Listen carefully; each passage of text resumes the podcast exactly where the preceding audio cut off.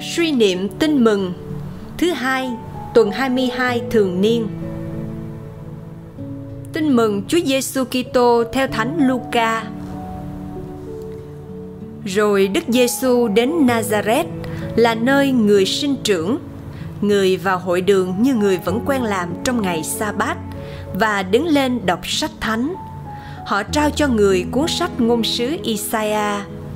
Người mở ra, gặp đoạn chép rằng: Thần khí Chúa ngự trên tôi, vì Chúa đã sức dầu tấn phong tôi, để tôi loan báo tin mừng cho kẻ nghèo hèn. Người đã sai tôi đi công bố cho kẻ bị giam cầm biết họ được tha, cho người mù biết họ được sáng mắt, trả lại tự do cho người bị áp bức, công bố một năm hồng ân của Chúa.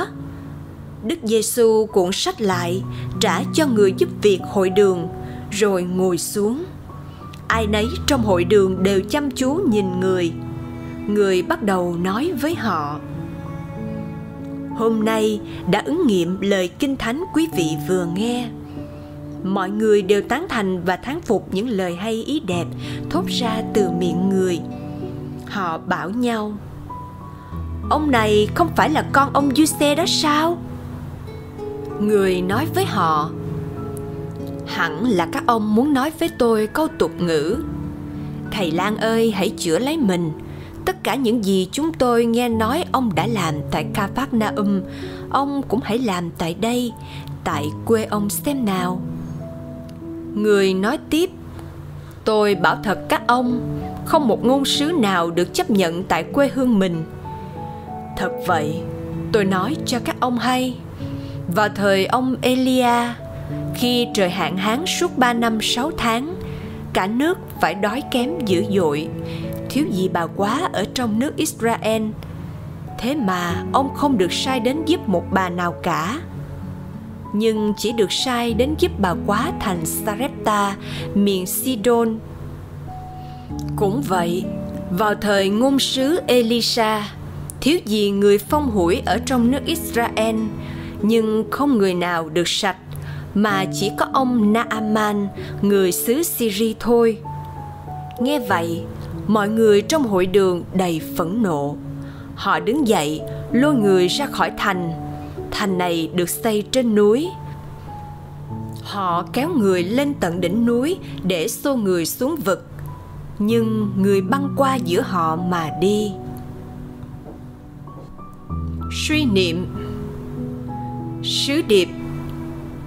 Chúa Giêsu là đấng thiên sai cứu độ trần gian, nhưng những người Do Thái đồng hương với Chúa đã từ chối tiếp nhận Ngài, vì Ngài đã không thỏa mãn những tham vọng trần thế của họ.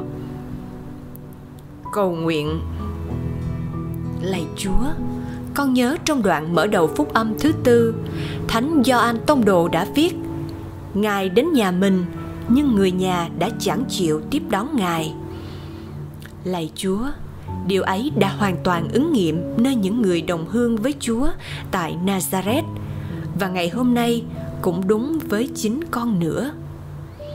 Vâng, lạy Chúa, con đã không tiếp nhận Chúa. Con quên rằng Chúa là bạn của người nghèo, của người bệnh tật, của kẻ khổ đau.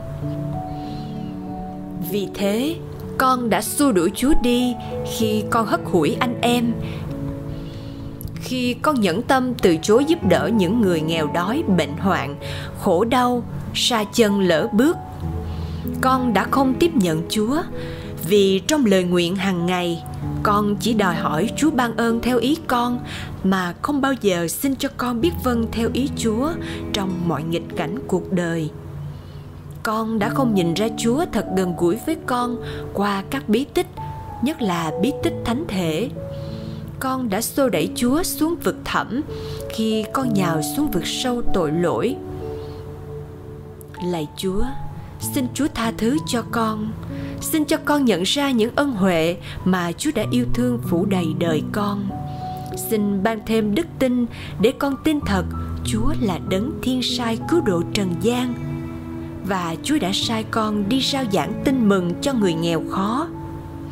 Xin cho con được sống mãi trong nhà Chúa, được luôn kết hợp với Chúa qua các bí tích, để con xứng đáng là người nhà và là môn đệ trung thành của Chúa. Amen. Ghi nhớ, Người sai tôi đi rao giảng tin mừng cho người nghèo khó. Không một tiên tri nào được đón tiếp tại quê hương mình.